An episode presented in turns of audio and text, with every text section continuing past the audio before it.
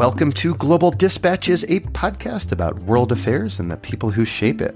I'm your host, Mark Leon Goldberg, editor of UN Dispatch, and in this show we discuss topical global issues and have in depth conversations with personalities in foreign policy. Global Dispatches is presented in partnership with Humanity in Action, an international educational organization, and I am a Humanity in Action Senior Fellow. To the people of Kiribati, climate change is an existential threat. This is an island nation in the Pacific. It's a string of atolls about halfway between Australia and Hawaii. It has a population of about 100,000 and is known for its vast tuna stocks.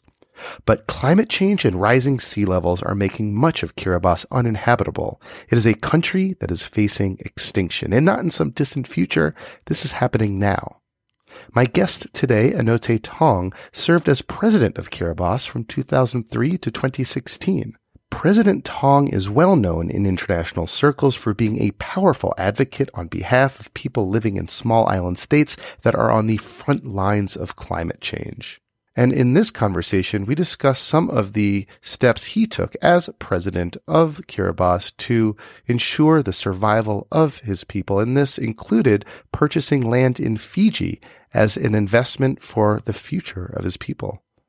What I found so interesting about this conversation was learning how President Tong's advocacy in international forums has evolved over time and how this existential threat contributed to President Tong's decision to create what is the world's largest marine sanctuary, the Phoenix Islands Protection Area.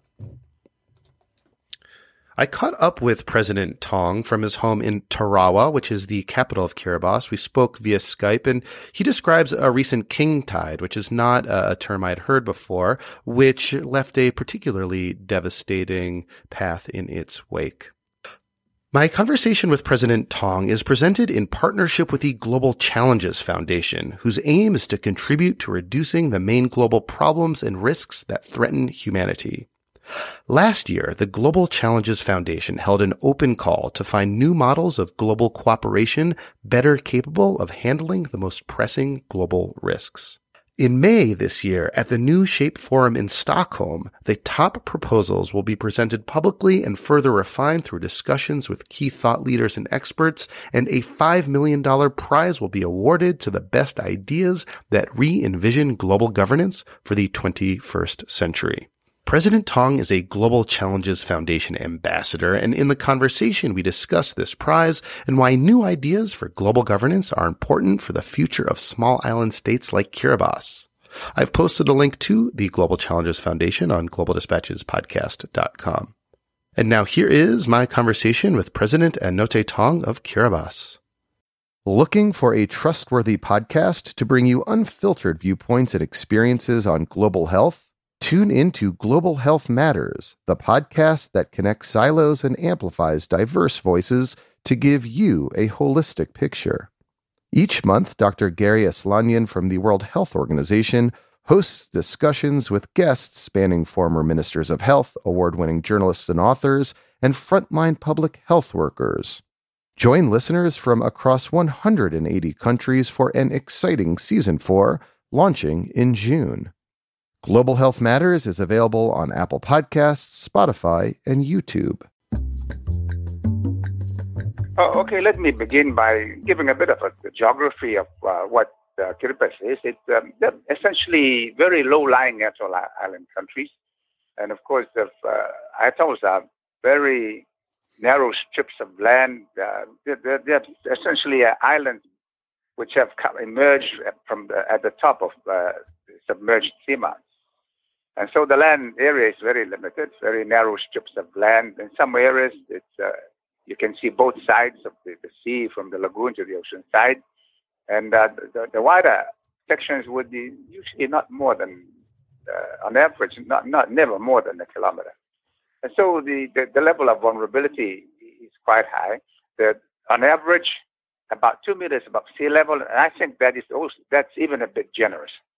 Mm-hmm. And so uh, at any time, they're very vulnerable to any changes in the weather pattern.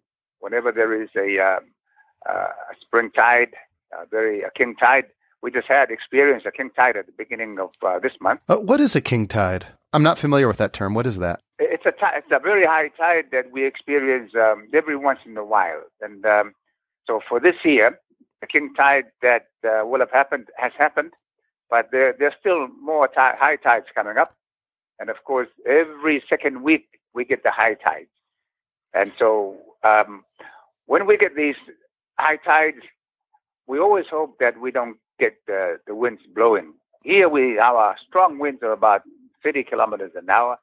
Anything much above that gets begins to get a bit dangerous, especially if they coincide with a high tide.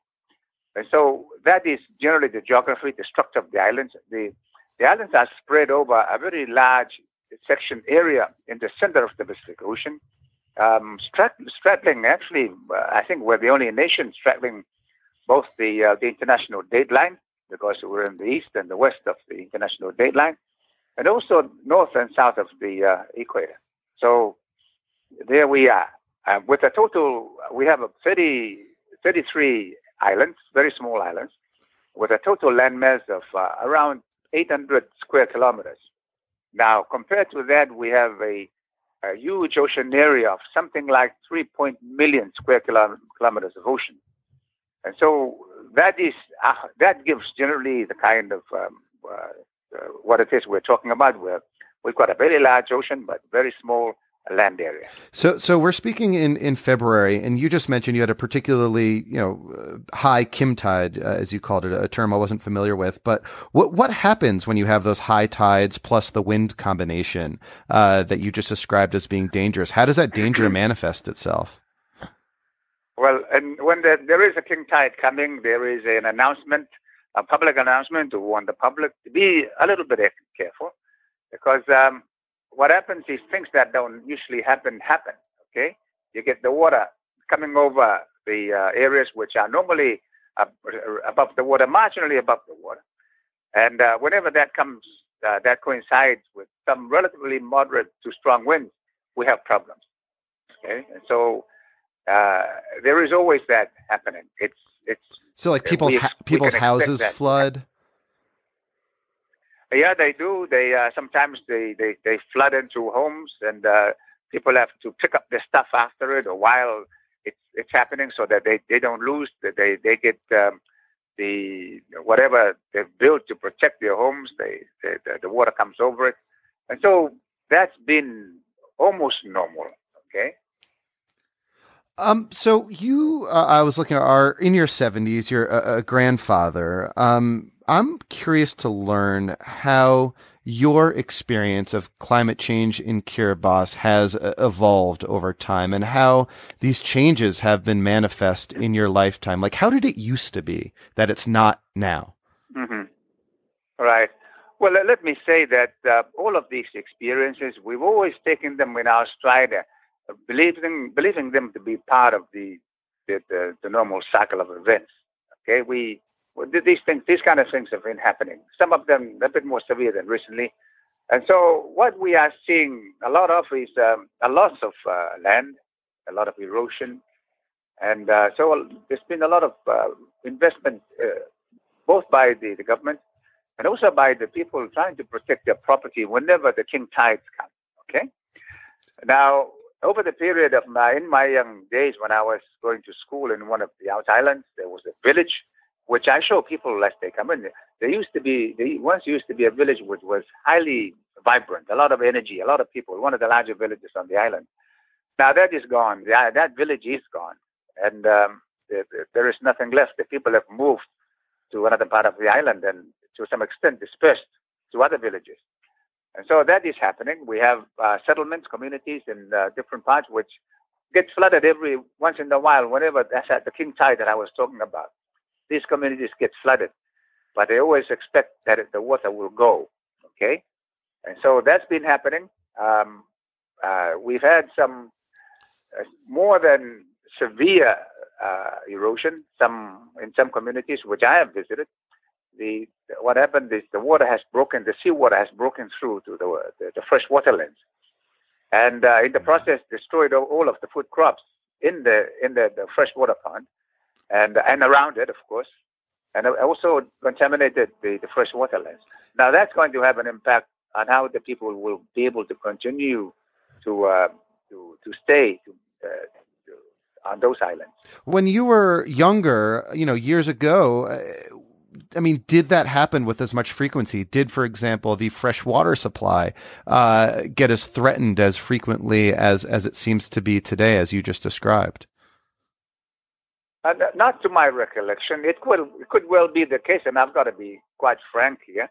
It could well be the case that they did happen, but were not reported with with the modern communication. It's happening, but what what we are getting is um, in the in Parliament in the, my my time my times in office uh, in Parliament. Um, uh, parliament members of Parliament are bringing these issues to Parliament for the attention of government, and so we've spent a lot of resources trying to protect uh, public infrastructure. We we could not protect uh, private property because we don't have the resources, but we have done that, and so it's coming. It's not something that uh, that's getting less. It's something that's getting more frequent, which would indicate that it, the problem is getting worse.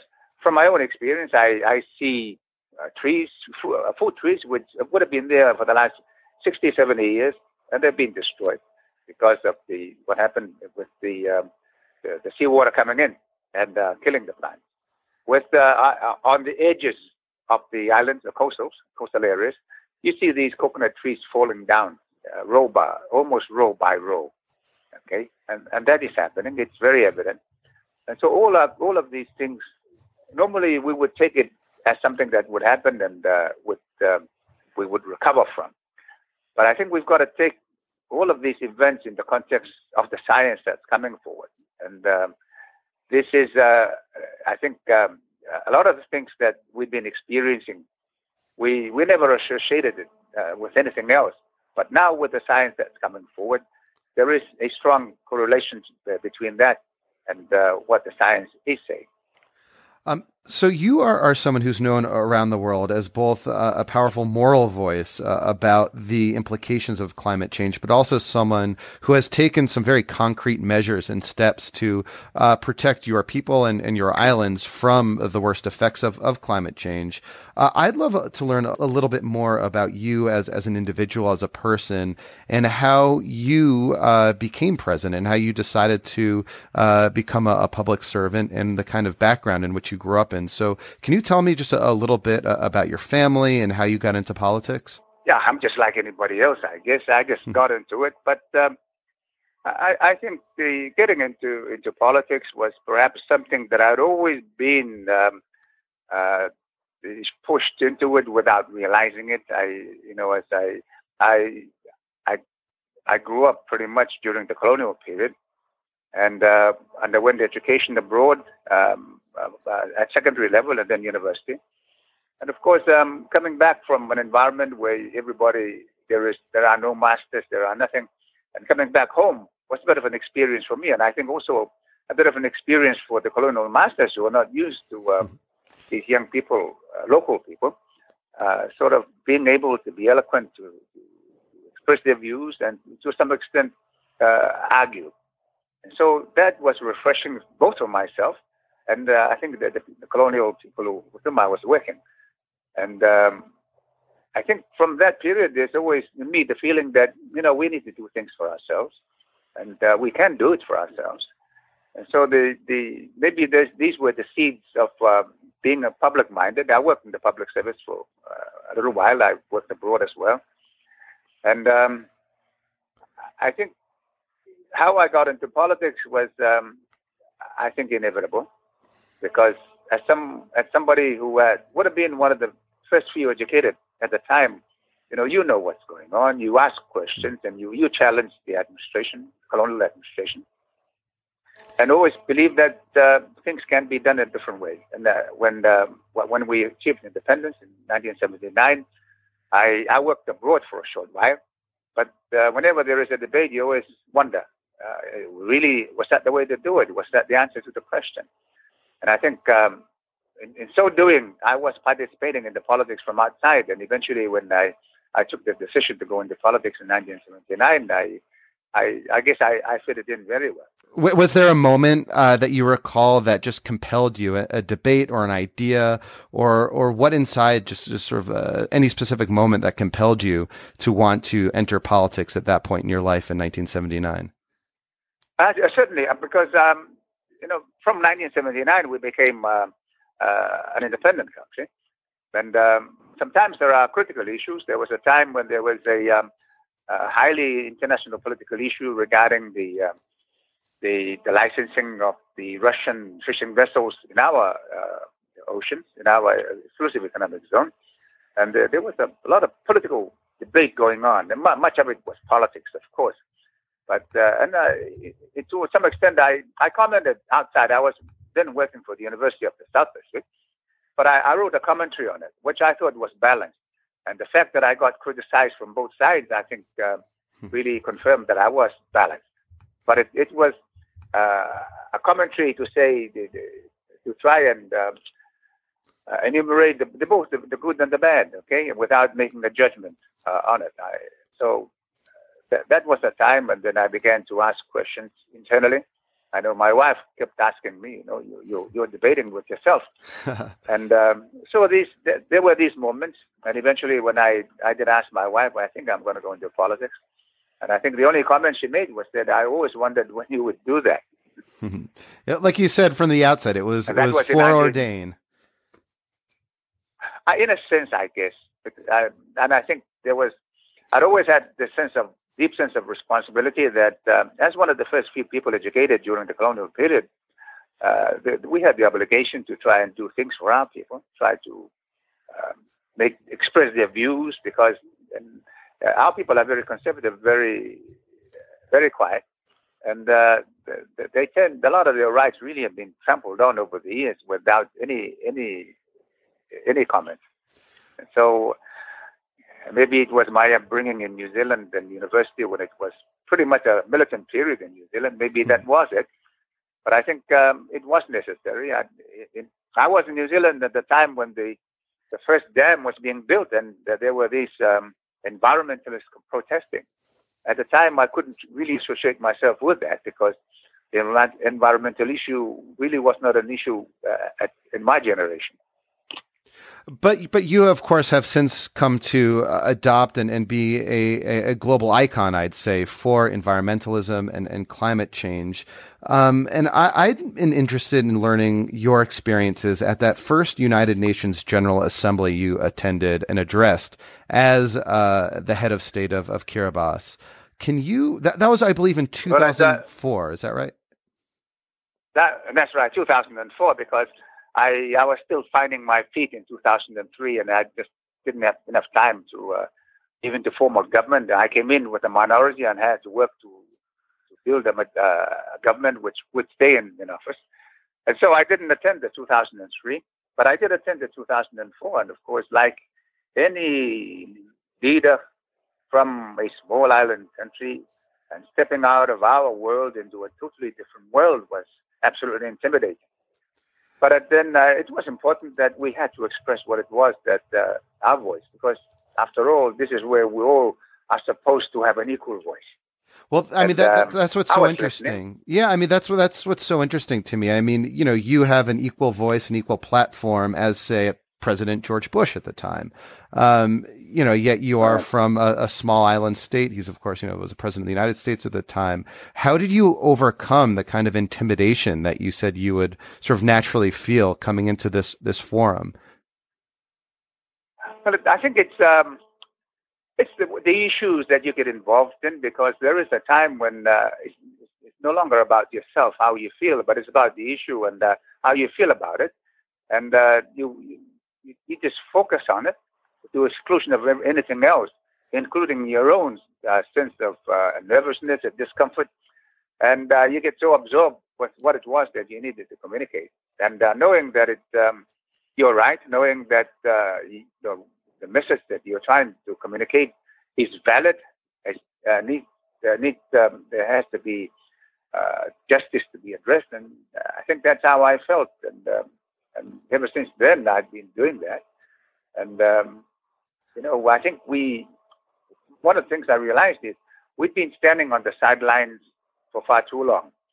Uh, and the expectation, and I think that, that maybe the usual uh, post-colonial mentality that you, somebody else, your colonial masters, would deal with everything for you and would do the right thing for you. Well, that's not been the case.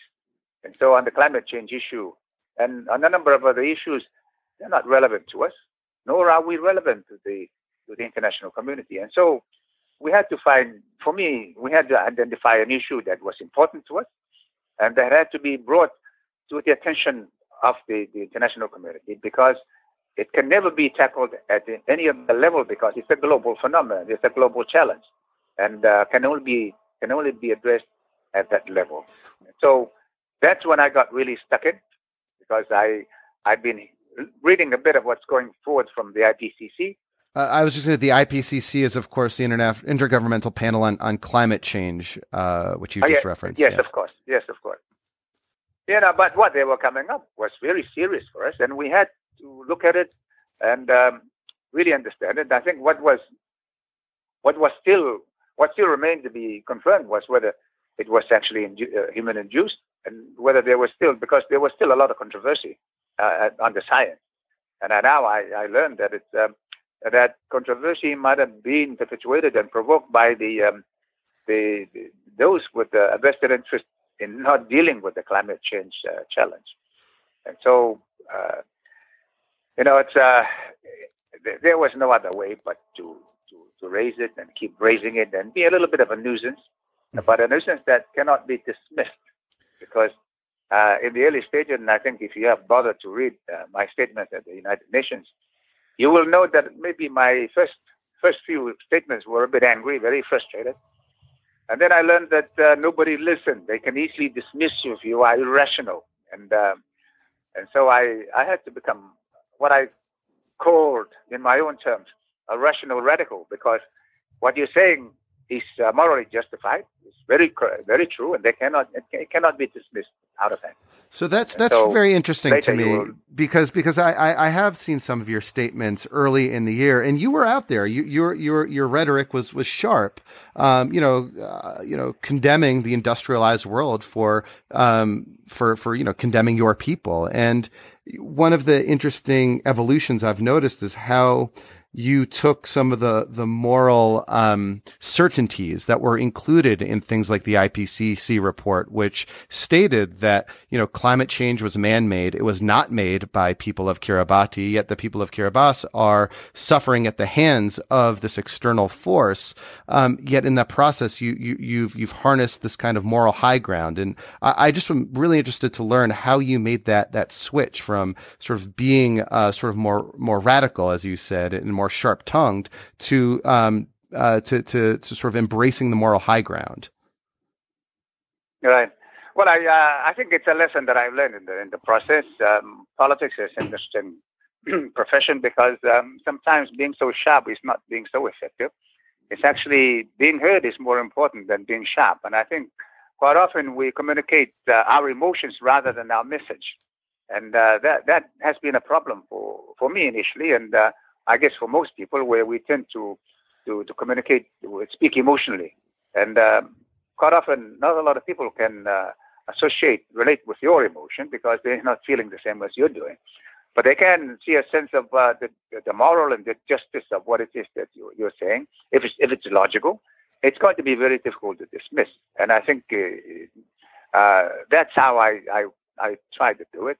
You know, not not uh, people even if if you're correct, absolutely correct, and blaming people for what's happened, people don't like to be uh, the finger pointed at them. What they would like to do is, you know, just not point it too directly, but let them be part of the solution rather than the problem. And that's, I think, uh, you will notice that's been the way that I've evolved in my in my presentation. And, and can you describe how the Phoenix Islands protection area fits into um, that theory of change that you just described about how you know adopting and, and conveying the moral high ground and the logic of the kind of moral and existential threat that you're facing is translated into something like creating this massive ocean reserve that, that you did in your in your tenure. Well, you will notice in my statements that I'd always been, in order to for, for the global community, and what I was asking uh, countries to do was to um, to to make sacrifices and to, to make a commitment. And so, uh, in in in reinforcing that uh, demand or that call for other nations to do that, it uh, I I said we cannot uh, sacrifice our lifestyles, our standards of living, because we don't have a high standard of living. We cannot cut our emissions, but what we can do is contribute to the um, the biodiversity of this planet, and um, and that would constitute our our sacrifice to humanity. It's a it's a real contribution in terms of uh, the call made in, in Rio for the to achieve biodiversity, which was something like 10 percent. And it's, uh, but more importantly, it's a challenge to say that uh, here we are doing something in order to stimulate some similar action by from other countries who can even afford who can even afford even more sacrifices to make because they got so much, and they can make sacrifices small maybe, but much larger than what we are doing. So it was a challenge to the international community. It was a loud, loud statement to the international community. But at the same time, it was uh, it was a realistic uh, response to sustainability of our fishery resources because we our the reports were indicating that um, the, the, two of the species of tuna uh, prevalent in our part of the world was becoming stressed, and so we needed to make that take that initiative because we needed to be relevant to the world because we, without the world knowing it, and perhaps without us knowing it, are a food source for the rest of the world in terms of the tuna that is consumed in the world. After all, in our in our region, the Western and, and Central Pacific, we host as much as 60% of the tuna resources, which so far remain sustainable, uh, relatively healthy. But with the pressure that um, has been uh, directed in our to our part of the world, the fishing pressure, that is going to change radically and very fast without if we don't take early action. So that was really also a very a very serious attempt at trying to uh, to conserve uh, the resource that is in our custody. Can can you maybe take me back to to like the moment when you sort of had this idea or decided to turn this idea into a reality of the, the Phoenix Islands protection area. What's the, um, like, where did that, just the idea of, of creating a giant marine protection area around, you know, basically the size of, of California come from? Um, was right. there like a moment or a discussion? Like, like, how did it come to be? No, it's, it's, an uh, innovation, I, think, I, should say, that many people around the world are yeah. now emulating and very, I think, pertinent to a conversation about new ways to do global governance. So I'm, I'm just sort of interested in like right. how, how you came up with this idea and how your team came up with this idea. Well, uh, I, have been involved in fisheries for a long time. Um, in my younger days as secretary to the Ministry of Fisheries, later fisheries um, minister. And uh, so there's always been that concern. Um, but uh, the, the opportunity to, to, to do this via the designation of the marine protected area was uh, came up from uh, the discussions I had with uh, uh, some uh, people from the Conservation International and the New England Aquarium who came. They've been doing some research work in the Phoenix Islands and said, "Oh, there's a there's wonderful stuff there."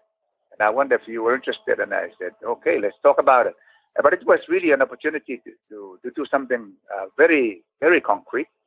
Uh, and of course, I had to be careful that it would pass through the political process locally. Uh, we, we depend extremely, uh, very much on the, um, on the revenue derived from our uh, fisheries licensing. So uh, we had to be careful that we could do it not only in, in, in, by through legislation, but that it that uh, we can convince our people that it, it, would work. And so we went through a long process of evaluation of this.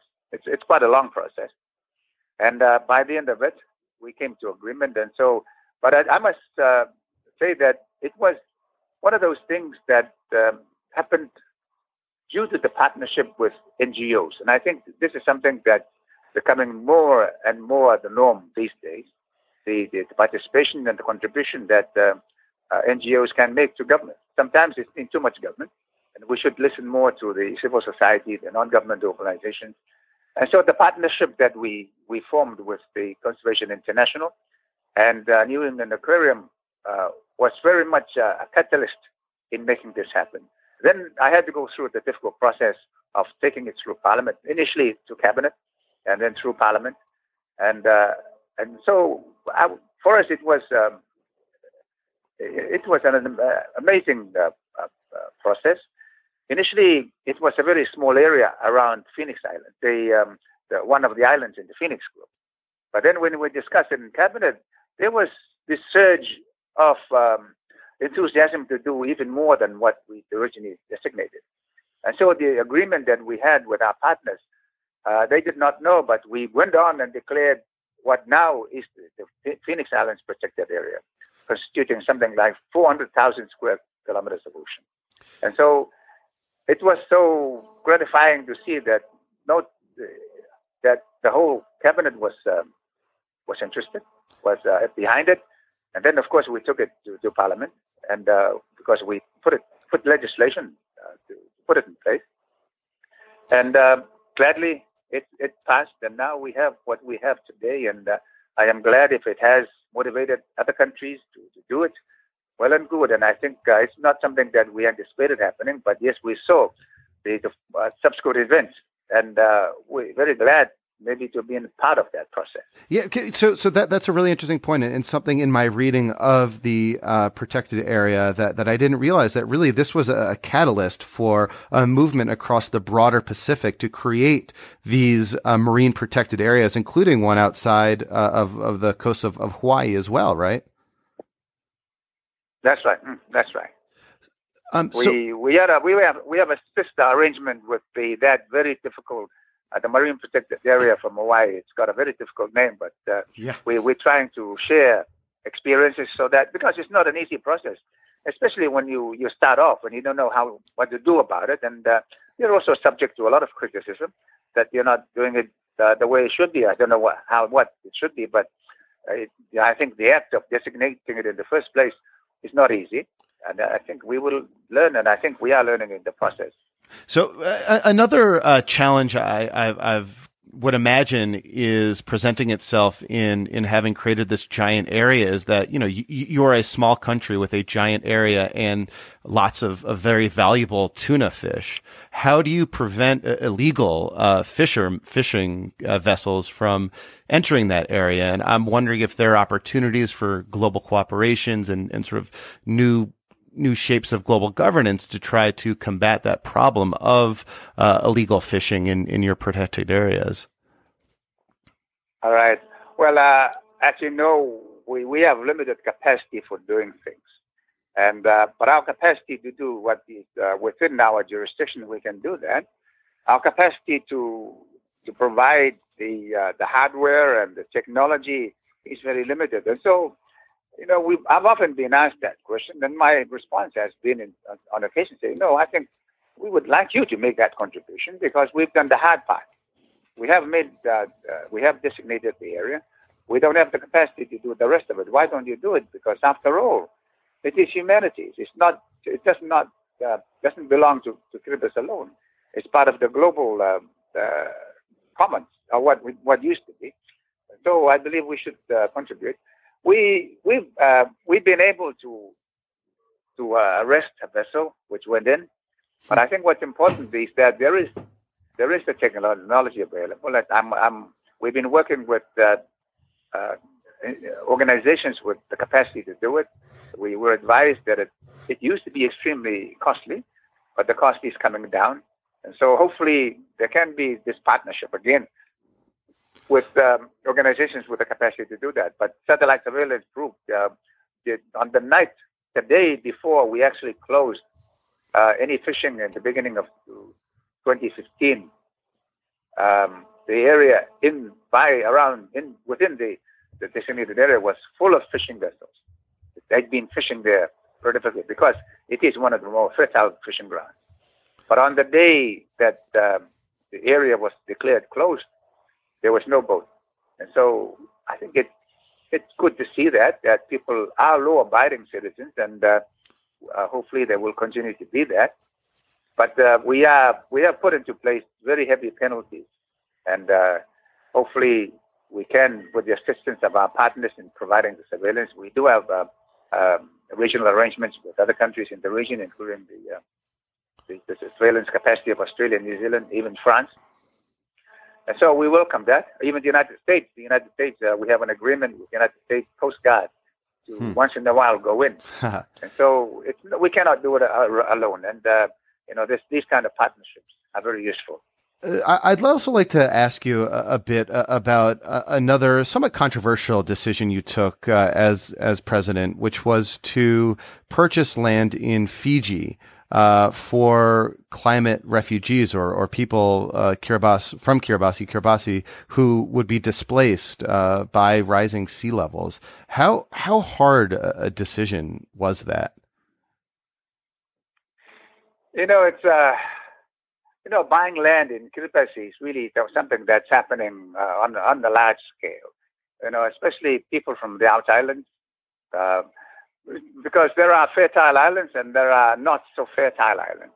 And the trend has been for the, the people from the, the more drought-ridden to buy land in, in, the more fertile islands.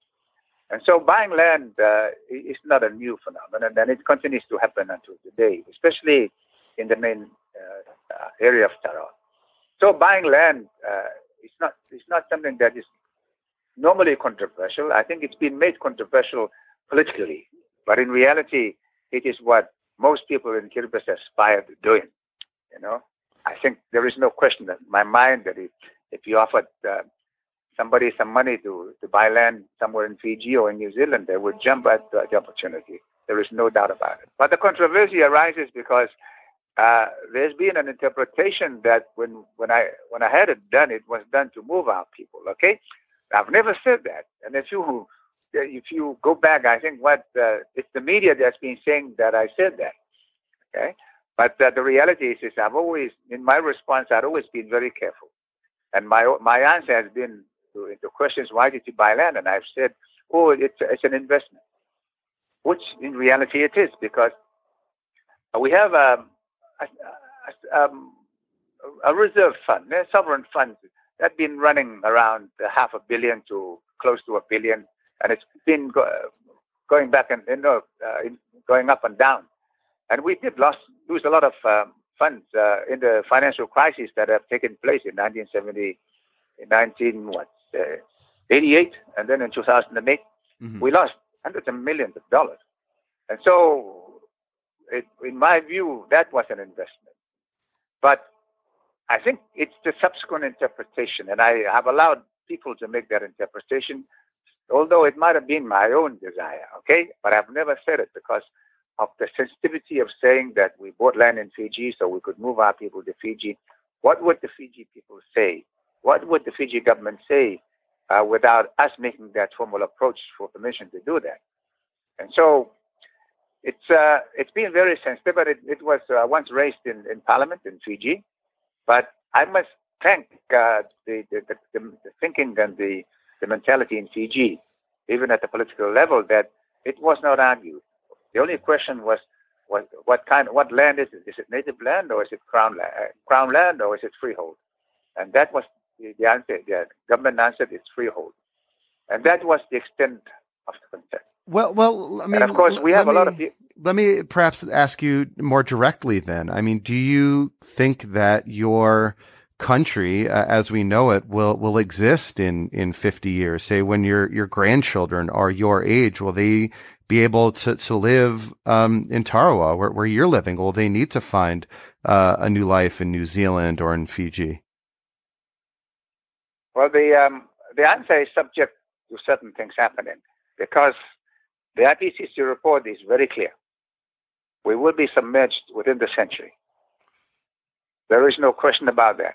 And even the IPCC report um, uh, is now perhaps regarded as being too, very much an underestimate because of the acceleration of what's happening.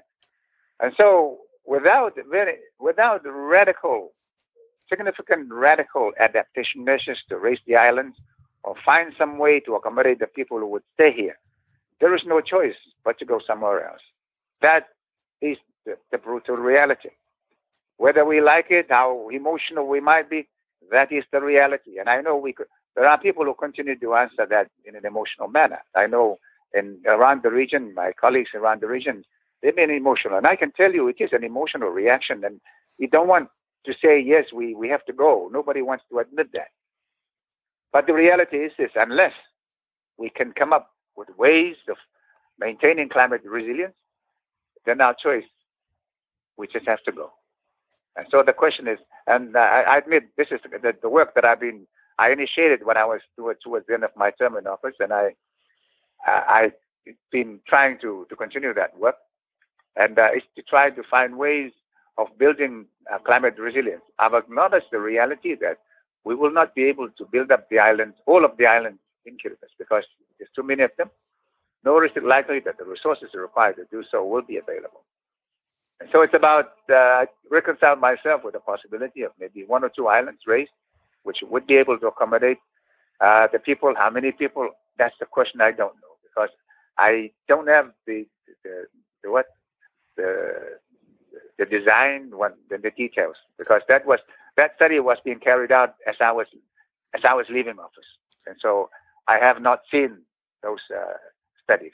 So so, so perhaps I should say I should ask then facing this kind of existential crisis the um the, the best last hope is to do some mitigation and consolidate what remains of a homeland around a few islands in the atoll I believe that's the way it's going to be and I think what I'd had uh, hoped to happen was uh, we can do a pilot project so we can see that it's possible. I have no doubt it's possible. It's just a question of getting the right design and uh, getting the resources. I mean, the, the, resources are there; they're just being directed elsewhere. And the question is, who would take responsibility uh, for for providing the resources? And so, part of the work that I've been trying to do since has been trying to put together this concept in collaboration with the other uh, uh low-lying countries like Tuvalu, Marshall Islands, in, in, in the Pacific area region, uh, the, the, the Tokelau's and what have you, because their future like ours will be serious question. But I, I, at the same time, I am hopeful that some work can be done to raise the island so that at least our people can continue to stay on at least for the next 100 years, beyond the, the next century. So, so, so that I should say leads me to, to maybe my, my next question, which is how is, is your work with uh, a group like the Global Challenges Foundation as its ambassador and advisor on, on the New Shape Prize? Um, how has your experience um, informed what you're bringing to this this prize? What what are you looking forward to when the forum convenes in, in May around these kinds of issues? Well, I've been going around, looking around for solutions. What this initiative, the Global Challenges uh, Foundation, has started is uh, something which really runs uh, along pretty much, uh, very much along the lines of what I've been working on, and it's it's wonderful to be a part of the uh, the, the, the, the, the challenge because it's going to to answer answer the question. Okay, you know how do we remain uh, as a species in, particularly in terms of the, the climate change challenge. Uh, what is to be the future of humanity? What is to be the future of people like mine, who's, uh, who are now having to face it much earlier than anybody else? And so, the really the uh, it's being able to to maintain some sense of confidence, some sense of optimism that solutions can be found. It's just a matter of finding the solutions. And so, the, um, the initiative with the New Shapes Prize is really that trying to find innovative solutions to problems with uh, which appear to have no solution. Because the challenge we are facing, and I can I can tell you that from my own experience, for a long time, I agonized because there were uh, there, uh, my greatest fear was to be asked by my people while I was in office. You know, we're hearing this about climate change and that our islands will be submerged given the, the projections made by the the, the, the IPCC. You know, what, what, what is going to happen to our grandchildren and our children? Because at, at one time, I had no answer. Because it, uh, I think one gets paralyzed into uh, inaction. And so you stick with this emotional response by saying, denying it. But I, I had to come to terms with that reality and say, no, we have to find solutions. And so solutions have got to be so radical, they don't exist in any thinking. It doesn't follow the linear line of logic that you would normally. It's not business as usual. You got to discard all of that and think in entirely new terms.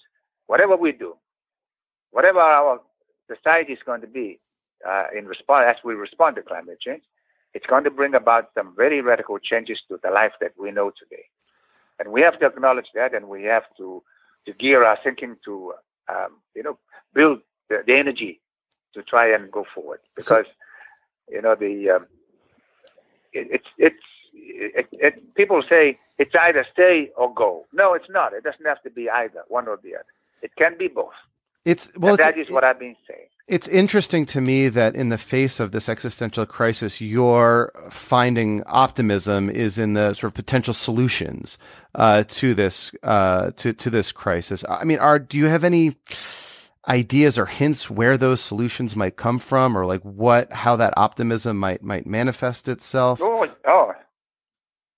yeah, you surely you you know why you if you've keeping been keeping track of what I've been doing you should know that I've been I've been speaking to the Japanese about floating islands. The the company that's uh, been working on this, they came to visit me uh, some years ago, and they are developing quite credible solutions. Except for the price, the price is a bit high for us. But you know, you know, uh, is there a price to sovereignty and uh, you know the, the, the future of our people? I I've got an answer for that, but unfortunately, I don't have the resources to to respond. I've also I I connected with the United Arab Emirates. Yeah, I, my approach, I met the, the people in uh, New York and uh, at the, the, the, General Assembly in 2015, and then uh, they came in early 2016, uh, did a study, and uh, the people they came with were the same engineers who built those islands. They're Dutch engineers who built the islands in, in Dubai. Mm-hmm. The Palm Islands. I okay, so called, yeah, the Palm Island. Yeah, and I also worked with the um, the, the, the South Koreans. They've done some work and so they did independently. They did studies, hopefully, and uh, the New Zealand government was also involved because they they did some work in Tuvalu, some pilot project to raise the island, and so we were interested in what uh, they could all do. As I said, uh, those studies have been done, but I've not seen the studies because I've since left office. So, may, may so I, I ask, don't know what's happened. May, may, may, I ask maybe to conclude in terms of like uh, global governance and how we organize ourselves as a planet and as as you know governments and, and people, what innovations exist there in order to to sort of deal with a problem that your country faces? No, I think it's just the experience of having done it. Uh, whether that it could apply uh, directly to our situation, I don't know, but uh, I think it's. Um, it's, it, for me, it's simply an engineering problem and a resource problem. If we can come up with the resource, I, I, there is no question in my mind that we can do anything. And so it's just a matter of putting something that in a package that could be presented for financing either from the Green Climate Fund plus other contributions for those who would wish to make that contribution. So it's a technical so, problem, really. It's it's a, there. It's, I, so that's probably the source of your optimism. Mm-hmm. Then is that any technical problem presumably would have enough solution, but if there's the political will and the resources and and the motivation behind it. Yes, I that, uh, quite frankly, I've, I've, I've, I've even dared to believe that we could become a relatively affluent society. And uh, once we have done this, we got huge fisheries resources, as, I, as I've already said. There's, um, there's hundreds of, oh, maybe in the billions of dollars of uh, tuna being taken out of, out of our waters. But we at the moment we get less, less than 10%. We want to change that. And if we can change it in partnership with uh, the right partners, then maybe we can take out the loan for a few billion dollars and, and use the, the, the, what, the revenue from the higher rate of returns from our fisheries to pay it off. And so I'm hoping that what happens with the, the new administration, they can pursue this. It's daring, it's very bold, that you, you really are stepping off the edge, and it, it's not normal thinking. But uh, likewise, I mean, somebody like Richard Branson is thinking about building a hotel in space. So why can can we not build up our island so that we continue to, to be able to, to to to stay on it? And and finally, can I ask, what are you looking forward to in, in the Global Challenges Forum this coming May? Well, it's uh, it's going to be interesting to see the kind of uh, innovation that's coming forward. I think it's always I find it extremely exciting to to see new ideas, and some of them ideas that perhaps you've been uh, struggling with and somebody has defined it in a different way. And so human innovation is limitless. But at the same time, I believe we must never build the arrogance to believe that we can do anything, destroy it and then rebuild it. And I think that goes in terms of what we're doing to the planet. We're going to destroy it and keep doing it in the hope that we will find the technology to provide the answer because it has not provided the answers for us so far. But yet, yet that's where the answer lies, according to what you just said, is is is in like you know technology and political will. Yeah, but I think the answer is the, the real answer is not creating the problem in the first place. of course. okay. Uh, well, okay. So, but I think that in our arrogance, we, we create the problem in the, in the expectation somebody will find the technology to solve the problem. Uh, well, Mr. President, it's been an honor and just absolutely fascinating hearing from you and, and learning your story and, and how you've, you know, tackled this this problem. Oh, you're very welcome. Okay, bye for now. Great talking to you, man. Goodbye. Thank you, sir. All right. Thank you all for listening. Thank you to President Tong. That was great. It was also probably the longest distance phone call I've ever made in my life, but it sounded pretty good. Um, big thank you to the Global Challenges Foundation. This is the newest content partner with the podcast. And so you can expect in the coming weeks and months some more interesting episodes with people as fascinating as President Tong and on topics that relate to new ideas for ways that we organize our world to confront some of the biggest global challenges. So expect some more great content from this partnership in the near future. And if you are with an organization and you are interested in exploring a content partnership with the podcast, just send me an email. You can use the contact button on globaldispatchespodcast.com and we can have a discussion about what it all entails. All right, we'll see you next time. Thanks. Bye.